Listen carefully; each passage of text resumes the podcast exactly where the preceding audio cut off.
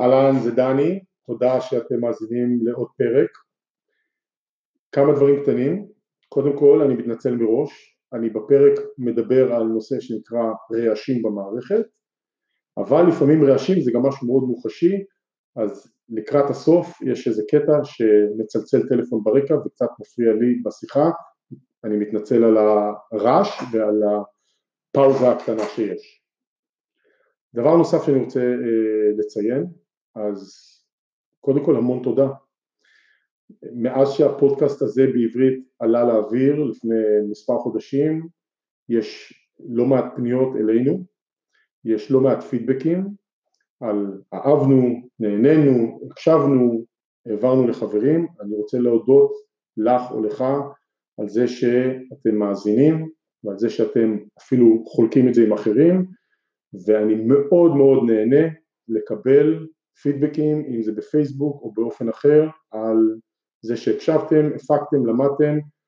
הפודקאסט הוא מאוד חד-כיווני, וכשמגיע פידבק מכם, זה משמח, זה משמח אותי. כמובן שאני אשמח גם שנעבוד ביחד, אבל רק לשמוע ממישהו, זה אומר שיש הקשבה, יש האזנה, יש הפנמה. אל תהססו לשלוח פידבק, לשלוח דרישת שלום מהפודקאסט, זה רק יתקבל בברכה. בנוסף, מוזמנים ליצור איתנו קשר כמובן, כדי להפוך את כל הנושא הזה של השקעות מנושא תיאורטי לנושא מעשי.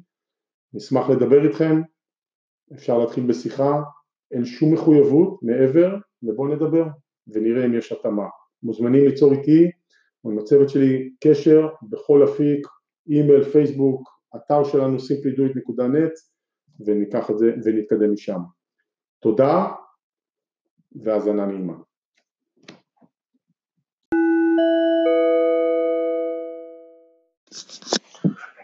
בוא נדבר רגע על דרמה, יותר נכון על דרמות, על דרמות שאנחנו בעלי נכס בארצות הברית. אני רוצה לדבר על הדברים שלא קורים לעתים רחוקות, למה שבדרך כלל קורה שאנחנו בעלים של נכס, נכס להשכרה, רנטה, בארצות הברית. ואני רוצה להתמקד בעיקר על ארבעה דברים שאני קורא להם, הרעש הכי צפוי במערכת. רעש, הכוונה, דרמה. כמובן שאני לא הולך לדבר על מקרה קיצון, כמו סופת הוריקן שתלשה לנו את הבית, וטיל שנורא ונחת בחצר, ושריפות והדברים האלו, שסך הכל בשביל הדרמות הגדולות האלו, בדרך כלל, אני מקווה, יש לנו ביטוח. אני רוצה לדבר על הדברים שקורים בדרך כלל, על השגרה. אם את או אתה בעלים של נכס להשכרה, הייתי מצפה שאחד, או יותר נכון, כל אחד מארבעת הדברים הבאים יקרו. דבר ראשון, זה נושא של vacancy, או בית עומד ריק. מה הכוונה? הכוונה היא שבדרך כלל בארצות הברית, בהרבה אזורים, בתים לא מאוכלסים מאה אחוז מהזמן. בדרך כלל אנחנו רואים שקנים בית, ולוקח כשבוע, שבועיים, חודש, חודש וחצי, תלוי איפה, תלוי מתי קנינו, להשכיר אותו. בארץ אנחנו הרבה פעמים, אם אנחנו מישהו שחי בארץ, אבל אנחנו רגילים שיש ביקוש כל כך חזק לדיור, שבתים כמעט ולא עומדים ריקים. דרך אגב, זה לא ממש נכון. לא תמיד. אבל באזורים מסוימים זה מאוד נכון. גם בארצות הברית יש לנו אזורים שהביקושים חזקים, כמו סיליקון וואלי, ניו יורק או מנהטן, אזורים מסוימים של וושינגטון די סי, אזורים מסוימים של סיאטל, ובטח יש אחרים שאני אפילו לא מכיר. אבל אם אנחנו מוצאים את האזורים עם הביקושים החזקים האלו, שמים את זה רגע בצד, בואו נסתכל על מה שקורה בדרך כלל.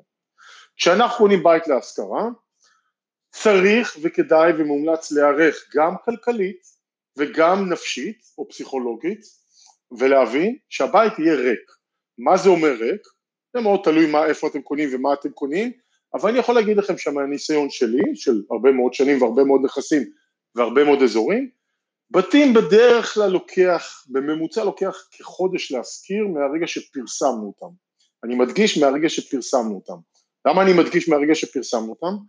בית שכרגע קנינו, או בית שדייר יצא, בדרך כלל יש לנו קצת עבודת הכנה, ניקיון וכדומה. זאת אומרת, גם אם קנינו אותו ביום, בראשון לחודש, יכול להיות שכשבוע, אולי גם עשרה ימים, עד שנצטרך, עד שנגמור לסדר אותו, להכין אותו להשכרה, תלוי בכמה עבודה יש כמובן. לפעמים זה דברים קטנים שיכולים לגמר תוך יום יומיים, ולפעמים זה דברים קצת יותר מורכבים שלוקחים גם כשבוע, ותמיד צריך לזכור שספקים ונותני שור, נותני שירותים לא פנויים מהרגע להרגע, לוקח להם יום, יומיים, שלושה להגיע ולעבוד.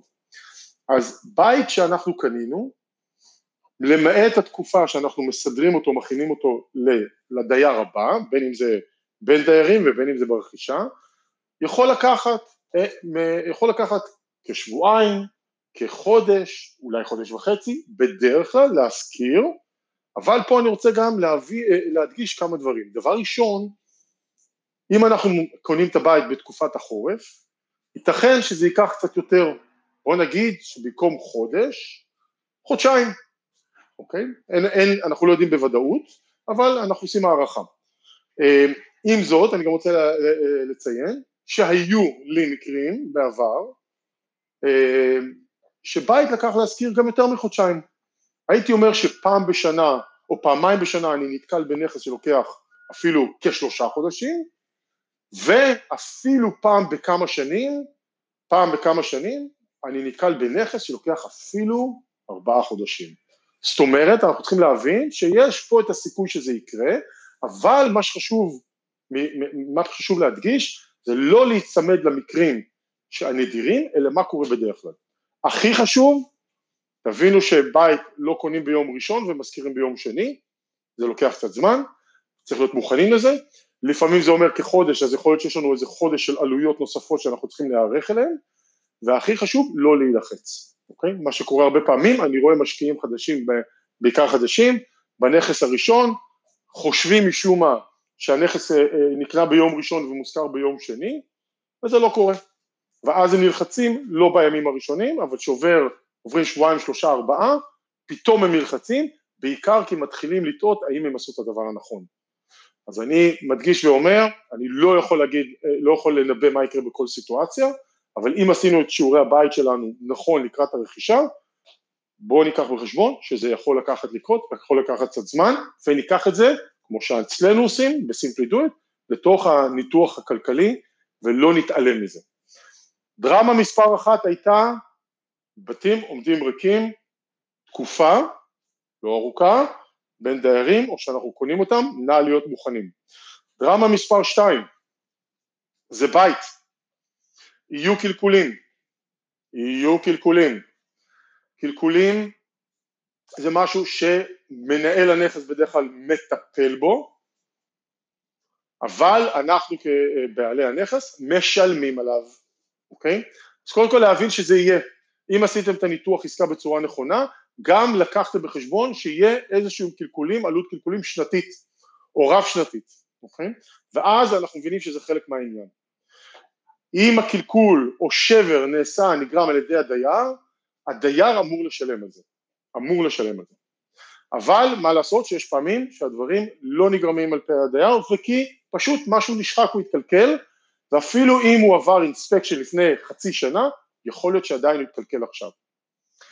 בנקודה הזאת אני רוצה לציין דבר אחד חשוב, אם אנחנו עוברים עם חברות ניהול נכס, חברות ניהול נכס לא נוטות ללכת, ולחפש את הספק הכי זול שרק אפשר, שאין לו ביטוח, ואולי אפילו לא יודעים מה, מה הרקע שלו, ולשלוח אותו לנכס. גם כי הן מפחדות לשלוח אנשים שהם לא בדקו לנכסים, יש שם אנשים שגרים, דיירים, ילדים, וגם כי הם רוצים מישהו שיכולים לבוא אליו בטענות, ויש לו אולי ביטוח אם קורה משהו לא בסדר. חברת ניהול נכס לא מסתכלת רק על העלות, היא כן מסתכלת, אבל לא רק, היא מסתכלת על מה יכול לקרות בסיטואציה, ואף, והרבה פעמים אני רואה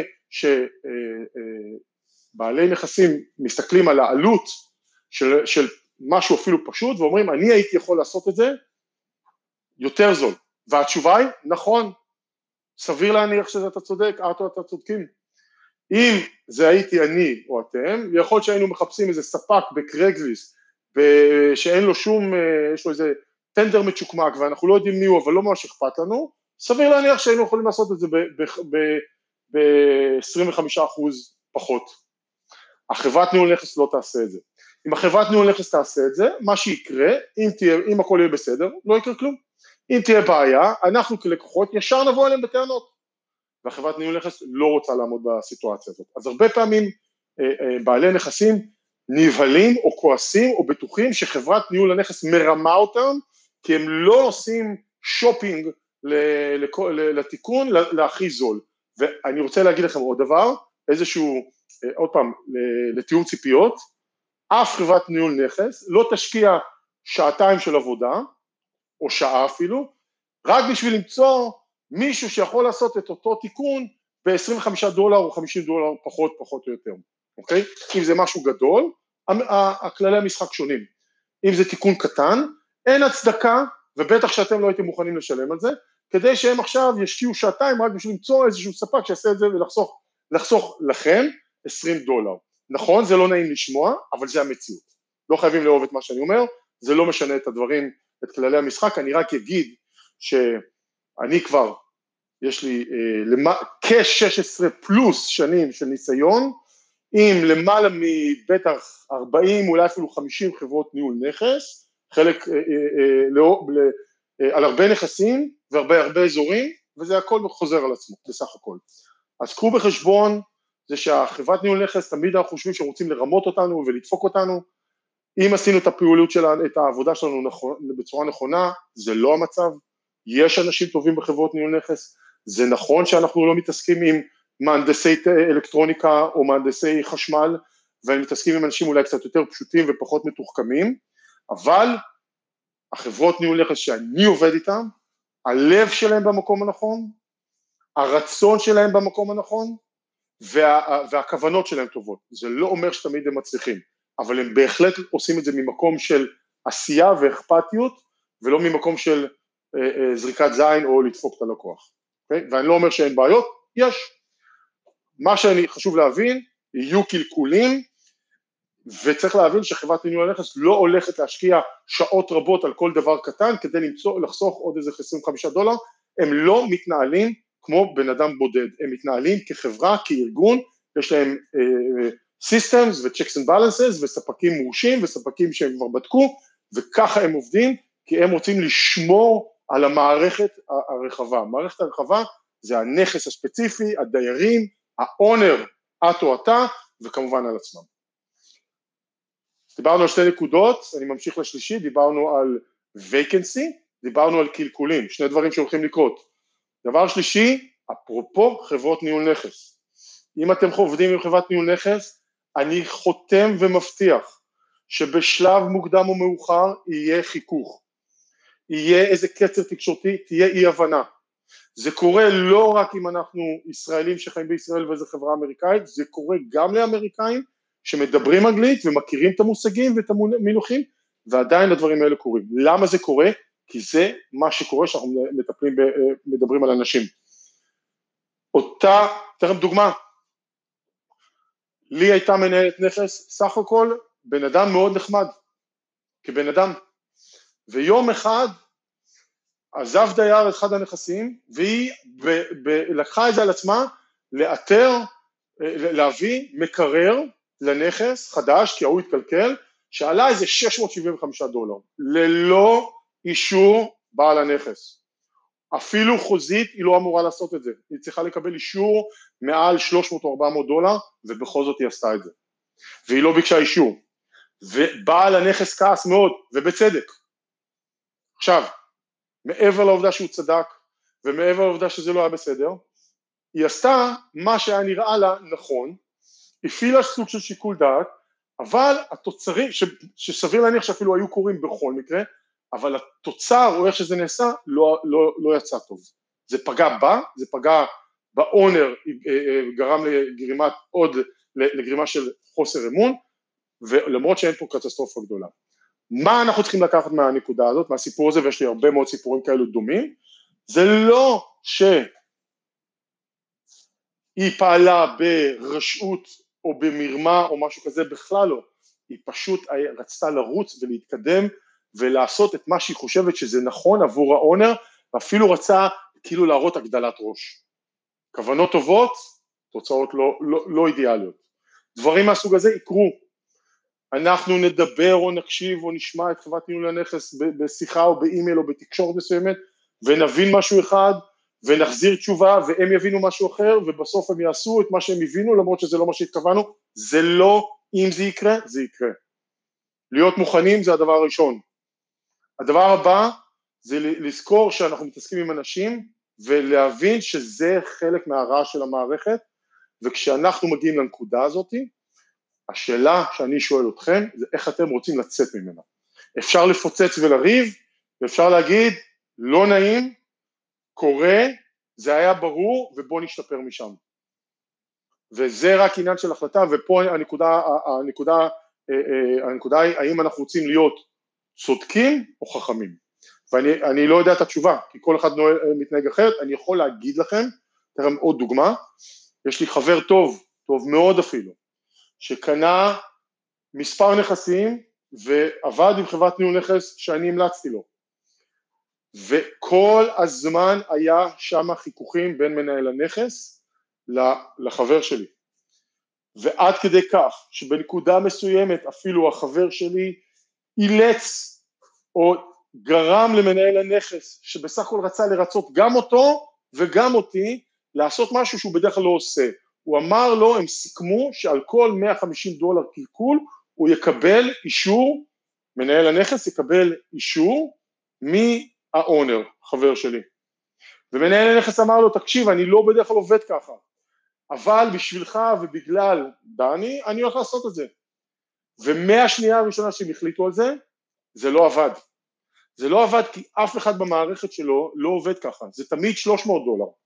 ולא היה להם בשום מקום להדליק נורה ולהגיד, יש פה קלקול מעל מאה וחמישים, צריך לקבל את האישור של האונר.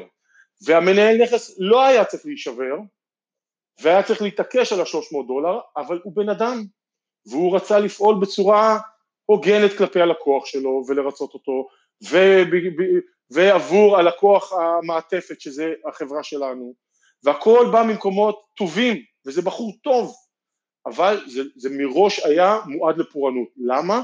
כי הוא לא היה ערוך עם המערכת שלו אז, זה לא משנה אם המערכות השתנו או לא, אז באותה נקודת זמן, לא היה לו אפשרות לזהות, לסמן במערכת איכשהו שאם יש פה קלקול מעל מאה וחמישים דולר, לבקש את האישור אה, של האונר, שכולם בלעיות סמל כלל זה שלוש מאות דולר. דרך אגב, אני מכיר בדיוק סיפור זהה עם חברת ניהול נכס אחרת, שבדיוק אותה סיטואציה, האונר ביקש משהו דומה, והפרופרטי מנג'ר באותה נקודה אמר לו, חד משמעית לא, חד משמעית לא, כי לי אין במערכת אפשרות לזהות, סיטואציה כזאת, ואז מראש אני שם את זה, זה מסכים לזה וזה מועד לפורענות. זאת אומרת, נוצר פה מצב, והחבר שלי מאוד כעס, שכשהקלקול הבא קרה, והוא היה יותר מ-מאה וחמישים אלף דולר, ולא ביקשו אישור שלו, הוא מאוד כעס. למה הוא כעס? כי הוא אמר, סיכמתי עם הפרופרטי מנג'ר על מאה וחמישים, והוא לא עמד במילה. עכשיו, החבר שלי צודק, הוא צודק, אבל פה בדיוק הנקודה שאם אנחנו רוצים להיות צודקים או חכמים, והנקודה הזאת מאוד מאוד חשובה, והיא תכריע או תשפיע על גם איך אתם תתנהלו עם החברת ניהול נכס, או הנציג שלה, וגם בכלל איך אתם תתנהלו אה, אה, עם כל ההשקעות שלכם. חשוב להבין. אז דיברנו על שלוש נקודות, הנקודה הרביעית היא נקודה של פינוי דייר, באנגלית eviction. eviction בארצות הברית, פינוי דייר, זה לא משהו שאפשר לעשות בקלות, או לא בקלות, ככה להיכנס ולהעיף אותו. צריך לשים הודעה, וצריך לשים הודעה שנייה, ויש חוזה וצריך לעמוד בחוזה, ויש חוקי מדינה וצריך לעמוד בחוקי המדינה. סתם לדוגמה, בדרך כלל חוקי המדינה אומרים שהשכר דירה אמור להיכנס בראשון, אבל אם השכר דירה לא נכנס בראשון, יש לדייר ימי חסד, זה לפעמים ארבעה, חמישה, שישה ימים, משתנה ממדינה למדינה, שמותר לו לאחר, זה אולי גם יש מדינות שזה עשרה ימים, אני לא בדקתי את כל המדינות, אני רק אומר, יש ימי חסד בחוק, וכשימי החסד נגמרים, ולפעמים ימי החסד לא כוללים שבתות וחגים, ואולי במדינות אחרות כן, חשוב להבין את זה. רשום בדיוק תוך כמה זמן אפשר, אפשר, צריך לשים הודעה על הדלת, על eviction. בוא נגיד שיש לנו חמישה ימים, ובאמצע זה יש לנו עוד סוף שבוע, אז בעצם ייקח לנו שבוע אולי לשים את זה, ואז לשים את ההודעה, ואולי צריך הודעה שנייה, עוד פעם, תלוי במדינה, ומה קורה אחרי ההודעה, וכמה ימים צריך לחכות, הכל מאוד ברור ומסודר, רק צריך לדעת, לדעת את זה, ורק אז, אחרי שעשינו את כל הצעדים האלו, אפשר בעצם להגיש את הבקשה לבית משפט לפינויים, לאביקשן קורט, כדי לבקש צו שופט לאביקשן. יש לזה עלות, יש לזה תהליך, יש חברות ניהול נכס שעושות את זה כחלק מהשירות, יש חברות ניהול נכס שעושות את זה כחלק מהשירות בעלות נוספת, יש חברות ניהול נכס שמשתמשות בקבלן משנה כמו או משרד עורכי דין או חברות שנותנות שירותים מהסוג הזה. כל מדינה וכל חברת ניהול היא אחרת, צריך להבין שיש פה זמנים מסודרים ויש פה חוק ואי אפשר לפעול כמו מערב פרוע. מה אי אפשר לעשות? בדרך כלל, אני עוד פעם אומר, יכול להיות שיש מדינות שמותר לעשות דברים מהסוג הזה, לדוגמה, אסור לנתק את החשמל או המים, אוקיי? זה אקט פלילי, עד כמה שאני יודע, לא, לא עשיתי, אני לא בדקתי, אבל אני רק שמעתי שאנשים אמרו לי, אסור להיכנס, לפנות את הד... לבית בזמן שהדייר גר שמה, אבל לא נמצא כי הולך לעבודה, לפנות, את הבית החוצה ולהחליף מנעול. בעצם לדייר, למרות שזה בית שלי, שלכם, הדייר יש לו חזקה חוקית על הבית. אי אפשר פשוט להוציא אותו החוצה. הכל צריך ללכת דרך האביקשן. כמה דברים חשובים בהקשר הזה. יש מדינות שכל... שחוקי, החוקים אוהדים את הדייר, קליפורניה, ניו יורק ואחרות. יש מדינות שהחוקים יותר אוהדים את בעל הנכס.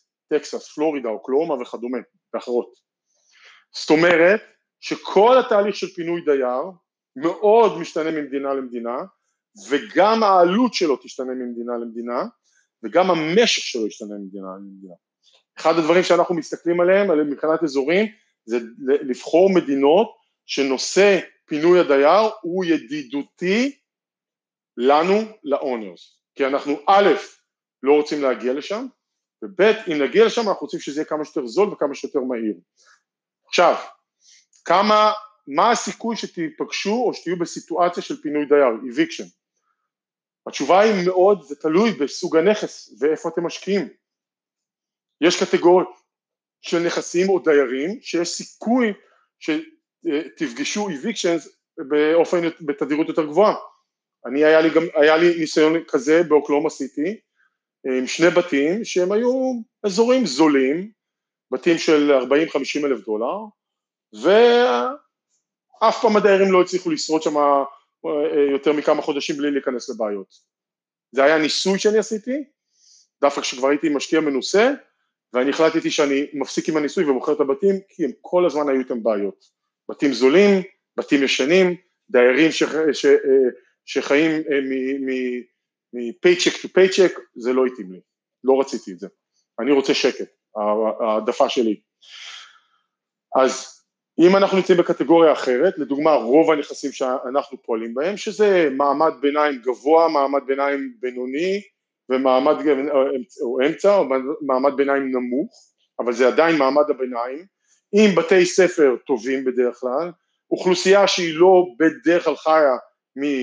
משכורת למשכורת, אלא היא, אה, אה, מצבה הכלכלי הוא בסדר, הם לא בהכרח עשירים, אבל מצבם הכלכלי הם, הוא בסדר, זו אוכלוסייה שבדרך כלל בצורה משמעותית, אה, בצורה משמעותית אנחנו פוגשים הרבה פחות eviction, זה לא אומר שאנחנו לא פוגשים את זה, זה קורה, רק עניין של התדירות היא נמוכה, בעולם שלי זה בטח פעם בשבע, בין שבע לעשר שנים, אולי נראה eviction, אוקיי? גם אני, עם כל הקריירה הארוכה שיש לי, אני חושב שבסך הכל יצא לי שש, שבע פעמים לעשות evictions, אוקיי? ואני מדבר על הרבה נכסים, הרבה שנים, אוקיי? אז יש סיכוי אפילו שפעם בעשר זה סטטיסטית יותר מהממוצע. אז הדבר האחרון שרוצה להגיד בנושא הזה, eviction, זה דבר שסביר להניח שיקרה, ויש חוק וצריך לפעול, ולהבין שזה חלק מהעניין, וחלק מה, מהנושא של להיות honor, וזה לא סוף העולם, אוקיי? אלו ארבע נקודות, דיברנו על, על תקופות שהבית עומד ריק, בין דיירים או עד הדייר הבא, על אה, תיקונים וקלקולים, על חיכוכים ודברים אה, שקורים בחברת ניהול נכס, ועל נושא של evictions. אלו הדרמות הנפוצות. עכשיו אני רוצה לסיים באיזשהו אנקדוטה או סיפור קטן. לפני יותר מעשור, מדבר בטח השנת אלפיים וחמש אלפיים ושש, עבדתי עם איזה בחור משקיע שקנה לא מעט בתים, הוא קנה, אני לא זוכר בדיוק, אני חושב עשרה, תשעה, אחת עשרה פחות או יותר, במקומות שונים בארצות הברית. והבחור הזה, שמו הוא קרבי, בחור נחמד, מאוד נחמד, על כל דבר קטן שהיה קורה עם המנג'מנט, הוא היה קופץ וצורח ו, ומשתולל, ממש ככה, על דברים, על שטויות, הכל היה דרמה, על הקלקול הכי קטן, על זה שלא עונים לו תוך שעה, על כל דבר הפך להיות דרמה, הוא באמת היה בנקודת הקיצון של ההתנהגות. זה לא היה נעים, לאף אחד. אני, אני חושב שגם בשבילו. ואז יום אחד הוא נעלם, דממה. קנה איקס בתים, באזור העשרה, ונעלם. ולא שמעתי ממנו, ולא ראיתי אותו המון זמן.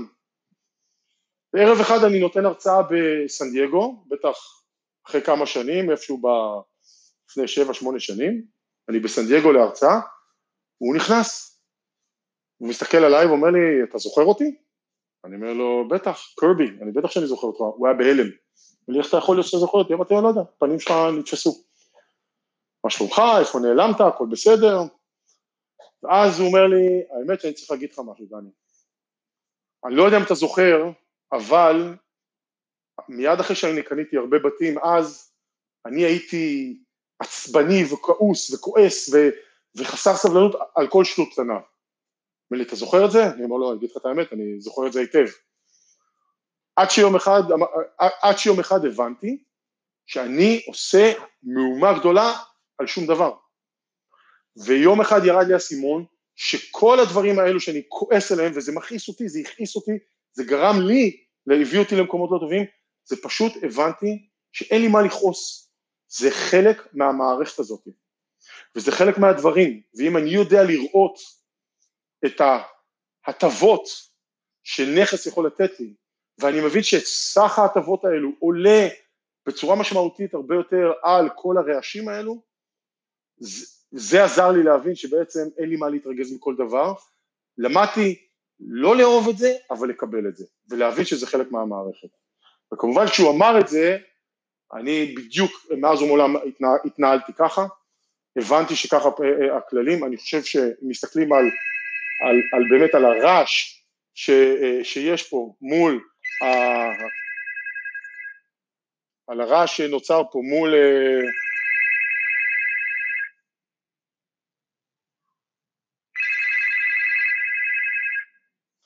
סליחה, מול, ה...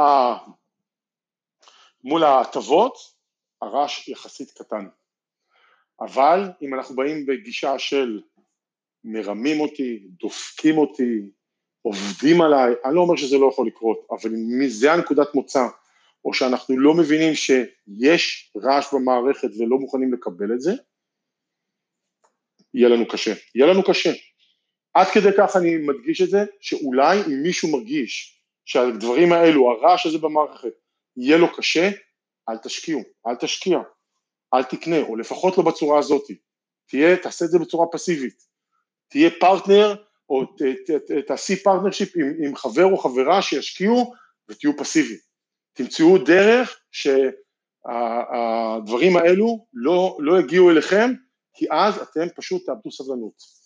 אז אני מציע, א' להיות מודע לזה, ב' להבין שזה קורה, ג' להבין שזה חלק מהכללי המשחק נראה לזה, נקרא לזה, ולהבין שלא צריך לאהוב את זה, ולא צריך לקבל את זה כמובן מאליו, ואני ברמה אישית תמיד פועל ומנסה לשפר את זה, כדי אני קורא לזה, תמיד אני חותר להוריד את עוצמת הרעש שיש במערכת עבור המשקיעים שלי, כולל אני, כולל המשקיעים שאני עובד איתם, אבל זה שם.